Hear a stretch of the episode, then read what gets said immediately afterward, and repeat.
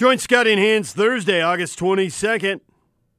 That's tomorrow. From noon to 3 at My Hearing Center in Sandy, 8941 South, 700 East, Suite 204.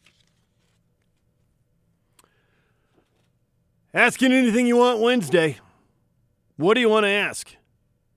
What do you want to know? Stinky Pear wants to know what's your favorite burger place. Absolute favorite? I don't know that I could say that I really have an absolute favorite.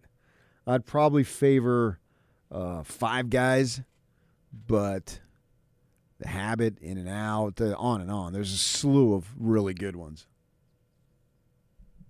Keep your questions coming at David DJ James, at PK Kinahan on Twitter. Facebook, you can go to DJ and PK and use your phone, use the app, use the open mic feature, and send us your questions, and we'll get to all of them coming up. Time right now to talk a little Utah football, a little BYU football, a little Aggie football with our college football insider. Riley Jensen, he's coming to us on the Sprint special guest line. Get $100 off the redesigned Apple Watch 4 with a new line of service. Visit the local Sprint store near you. Riley, good morning. Good morning, guys. What's happening? It's the countdown to college football. We don't really want to wait another week, but we're going to because we have no choice. There, there are question marks for all these uh, teams, all these position groups. And interestingly, there's different levels of confidence, but a little bit of a question behind all the offensive lines. Which team, which fan base should feel most confident that the O line has got it together and is ready to, to get it done? And which has got the most question marks and should have the most stress going into the opener? Yeah, I think when it comes to offensive line, uh, you know, the more and more I'm hearing out of camp, the more that that I think about it, I think BYU's in a pretty solid situation offensively. Now, it, it'll be interesting to me because um, you you know they're going to want to pound the rock. You know that they're going to want to establish the run game early with Coach Grimes and, and his system, so they can get some some easy play action throws for Zach. Um, but what'll be interesting to me is how much they're going to open up the playbook a little bit. And I, I actually kind of hate that phrase, like open up the playbook, because I mean I don't know an offensive coordinator that doesn't put the whole playbook in. But when it when it means open up the playbook, it means how much confidence do you have to put the quarterback in a situation where it's just a throwing down and you're just going to throw it and you're going to have enough confidence in him from, to go from read number one to two and then even to three. That's when that's when I feel like the playbook the playbook really opens up. Is that you feel confident in your quarterback enough that he can go not just from one to two, but from one to two to three and get you a completion. And so I think they're going to pound the rock. I think they're in a good spot offensively. It'll be interesting because most of the pass blocking for BYU has been in the play action scenario. So I'm I'm I'm going to be interested to see when they know it's a passing down, when defenses know that you're going to pass it, how well that offensive line responds. So I think I think they're the, the the most ready. I think the one that you you just have to worry about the most is the University of Utah. There's too many new guys, too many things filling in.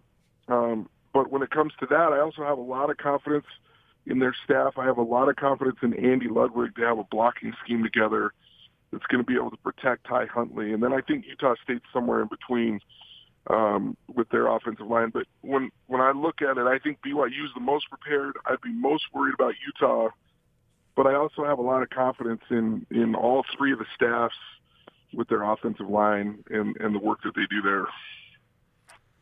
So the rankings come out, and it's been a love fest for weeks now with the University of Utah football team. And you know, I'm expecting them to be good, but I got to pump the brakes a little bit. It's my natural instinct. If everyone's going over here, I'm going to look for a path to go over there. Everybody knows that, right?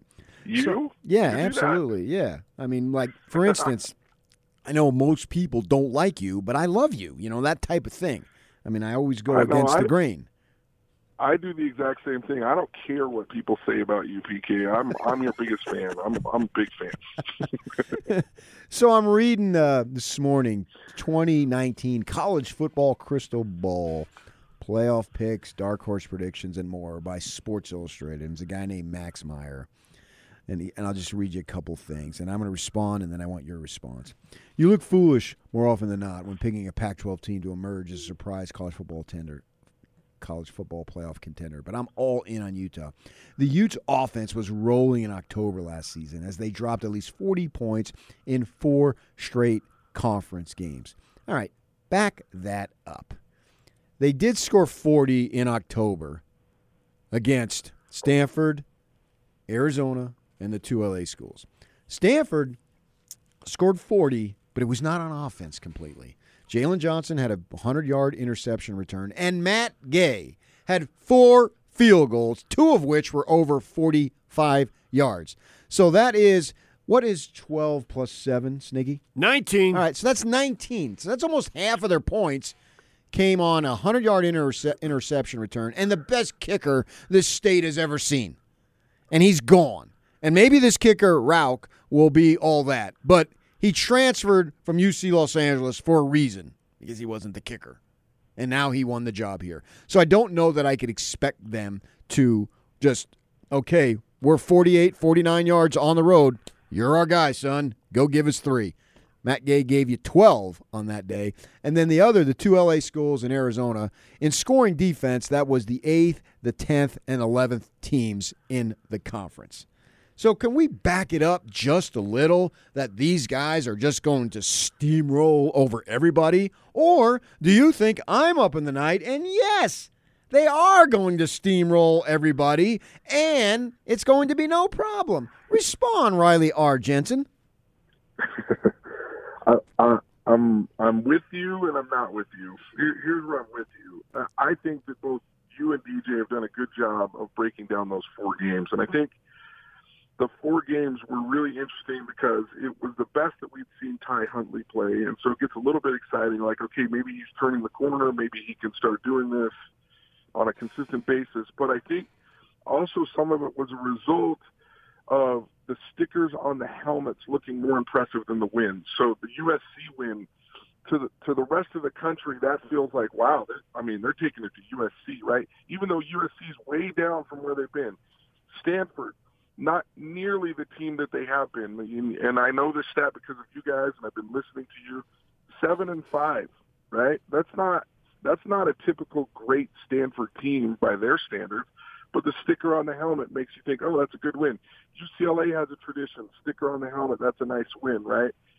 So you go through those wins and you're like, okay, this wasn't against Oregon and Washington, right? This wasn't like they were just really playing. However, I will say this, it still is the Pac-12. It is still a high level of play. But I think when you break it down even further, like you're talking about, I just don't see how Utah can play as good on special teams as they played for the last three years. I mean, the, special teams been off the chain good. It's always an emphasis for the University of Utah, but I think where I'm I'm sitting here going, I, I, there's been some hidden points and some hidden wins with special teams. I think there's going to be a little bit of a drop off there. I think their defense is going to be really good. I think their offense is going to be better than they are. So as nice as it is to be kind of the, the media darling and the, the, the homecoming queen of this media season for the University of Utah. I hope they're not reading the press clippings. I know that Kyle's not. I hope the players aren't. I hope they're not starting to believe the hype because, you know, and people people always say this, but nobody cares about preseason All American awards. Nobody cares about preseason picks. It's about what happens during the season. Now, if the University of Utah goes through this season and because of the love that they're getting, it helps them because of their RPI ratings and all those sorts of things. And they go out and take care of business. I think it could be a special season just because there's been so much love for them, but they have to go and they have to execute on a high level. And I think the question mark of the offensive line and the offense is going to be the difference. And I truly believe this is this is just like the gospel according to Riley. This isn't but I think you have to have a great quarterback play to win the Pac-12. And so far, Utah has not won the Pac-12. Now we know they've won the Pac-12 South, but to me, that's kind of like a I don't know what that award is, right? You win the Pac-12 South. I don't. To me, you're trying to win the Pac-12, and to win it, you have to have great play at the quarterback position. I have not seen great, great play out of Tyler Huntley yet. That doesn't mean that he can't get there, but he's it's gonna there's gonna be a lot of games that are on his shoulders, and the plays that he makes are gonna determine whether this team can win the Pac-12 and be the media darling that everybody wants him to be, or they're not going to be because he doesn't make the plays. And that's why you have to love the position of quarterback is because when it doesn't go well, it's your fault. When it goes well, everybody's going to love you, and everybody will love Tyler Huntley if he makes those plays.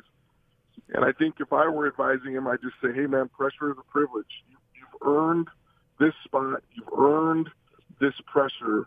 Now just go and do what you're supposed to do because there's going to be a lot of pressure situations on him, and he's got to step up to the challenge because I haven't seen that it factor in him yet. That doesn't mean that he doesn't have it. it just means I haven't seen it yet where I'm right. like, oh, man, this guy has the ball in his hands and he's going to make a play at the end of the game to get us to win this game. And that's what I want to make sure that I'm clear on. I'm not saying he can't, but I'm just not saying all this love. I just want to put somewhat of a little bit of a caution to it and I not agree. assume I- that it's- everything it's is going to be great this year. It's, it's it's it's an over the top love right now. I, I'm just like, okay, okay, yes, I I am I'm with you. I think Utah has tons of athletes. I think that they have a chance to be really good this year, but like you said, pump the brakes a little. Like let's let's lower the expectation just a little bit. Right. And then if you beat that, then you feel great Yeah, about it. Just been going nuts all year about it, and it's just driving me crazy. He's making know, he's stuff like up. that guy. Oh, and you're going to go like- with him. I see how this No, works. just- He's like that guy Yeah. that proposes to the girl like on the second date. He's down on one knee, he's giving her roses, and he's ready to get married. You know, he's just you got to pump the brakes, DJ. Pump the brakes. Pump the brakes. Pump the brakes. I think a lot of the preseason stuff we're hearing is spot on. I'll give you a couple Of course examples. you do. The coaches poll and the media poll have them ranked 14th and 15th. And if you look at what that usually means for a team, the uh, the Did you look? I did. I'm looking at it right you. now. The rankings for uh, teams 9 through 17 last year, uh, almost all of those teams were 9 and 3. Washington State was 10 and 2 and they were 13th. And West Virginia was in that group and they were 8 and 3 because they had a game canceled by weather. But basically, when you say someone's between 11 and 15, which is where the Utes are showing up a lot, you're saying they're a 9 and 3 team. Now, I don't think you need to pump the brakes on 9 and 3. I think the people who have them at 9 and 3 or 10 and 2 are in the ballpark. The people who are saying playoff, I I get why you want those people to pump the brakes.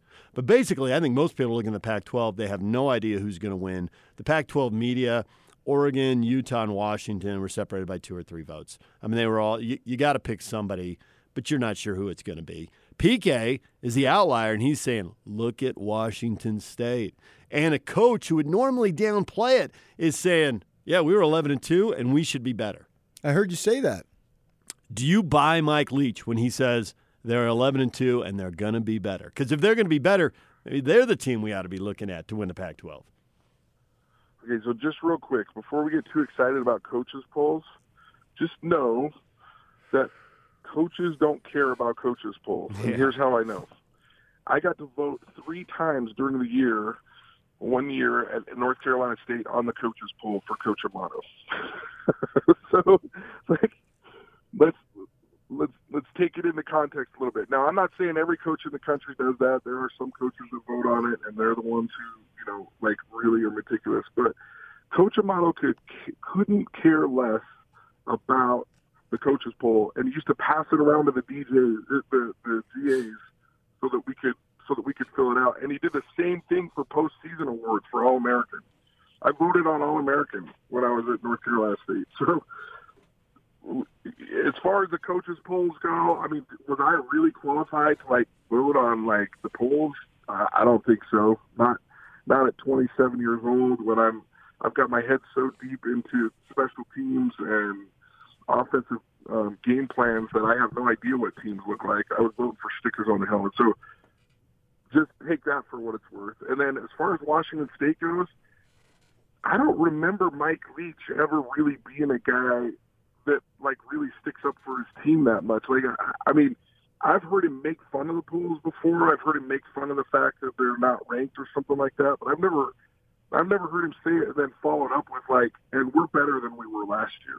And so there's part of me that feels like, man, I I should probably listen to him a little bit and take a little closer look at Washington State. I mean, they they're they're a team that's been interesting to me because nobody ever picks them to win any games, and it feels like the University of Utah every year has had, their hands full with Washington State, and it feels like they they beat teams that we all think they shouldn't. When are we going to start flipping and turning and going? No, Washington State should win this game. Uh, so to me, there's there's some truth to that, and it'll be interesting to see if he's right. He certainly had has my attention as far as he he thinks they're better than last year. They were they were really good. They played some really good defense, and man, for a team that just throws the ball so much, he sure he he, he sure is able to keep the chains moving. Riley Jensen joining us here on 97.5 and 1280 The Zone. Uh, what is the one thing you've been listening to us? What is the one thing we've missed on? Go ahead, call us out. What is the one thing that should be underlined, circled, highlighted? Uh, that you've that you've missed. You're speaking for DJ because I haven't missed anything. there it is. Well, I mean, you guys have morphed into a lot of things. You know, I've been listening to you. I mean, there's been some things you've been wrong on, and then you came full circle and you're right. But God, I can't think much that you're off. I'm I'm excited. Uh, sorry, I'm I'm I'm semi optimistic to see what happens at the running back position at BYU. Um, I'm I'm thinking that this guy out of South Carolina sounds like he's a pretty legit every down type back. I also think uh, Zach Lopini Katoa is a, a really well-rounded back. Um, Katoa reminds me of a lot of the backs that they used to have in the past, like you know Matt Bellini, um, the type of guy that can run the draw trap for you. He can get you some tough yards to keep you off balance, and he's really, really good at catching the ball out of the backfield. He's a super hard worker and a good kid, so I'm excited to see what he can do. And then if this guy from South Carolina is a legitimate uh, every down back, I mean that's going to be a big deal for Zach Wilson to be able to continue to to his upward trend as a quarterback. And I think I, I think when I'm when I'm when I'm thinking about the quarterback positions, I mean I'm really excited to watch all three of these quarterbacks at the FBS schools play. Jordan Love, Tyler Huntley, Zach Wilson. I'm excited to see him play. I think one lesson that I learned early in my career, and I had some real success early in my career. Later, it was a little a little tougher. Is when you have success, it's a direct result of your teammates playing well. And when I played well, I had guys like Kevin Curtis catching the ball. I had a Lance Mickelson catching the ball. Played at Kentucky. My tight end played at the U. My fullback played at Cal Berkeley. They they early in my career at Snow, like these were really really good football players, and I'm I'm not gonna lie. Like I started walking around thinking like, oh yeah, like I'm a pretty good quarterback. I'm pretty dang good. And then I got to Utah State and I realized Kevin Curtis was no longer on the roster. Lance Mickelson's no longer on the roster. Some of these guys are no longer on the roster, and my stats aren't even close. So it'll be interesting to me that there's a there's a healthy balance for quarterbacks of being super confident in yourself and super confident in your abilities, but then realizing that sometimes when you're replacing key players, like up in Logan at Utah State, they're replacing a lot of their their their their their playmakers, and at BYU they're still developing playmakers, and at University of Utah they're still trying to find out who their playmakers are. So these quarterbacks, as good as they are and as confident as they need to be in their situation, they also need to understand that those teammates are going to be the ones that make them look good. And so hubris is the enemy. You know, your ego is the enemy um, when it comes to playing the quarterback position. You've got to be smart about who you're throwing the ball to, where you're throwing the ball, and it'll be interesting to see to me which one of these quarterbacks with a new group of guys that they're working with can step up and make all the plays that they made last year because it was it was a pretty encouraging year last year at certain spots for all of those quarterbacks. Riley, as always, we appreciate it. We'll talk to you again next week. I can't wait. I'll see you guys later.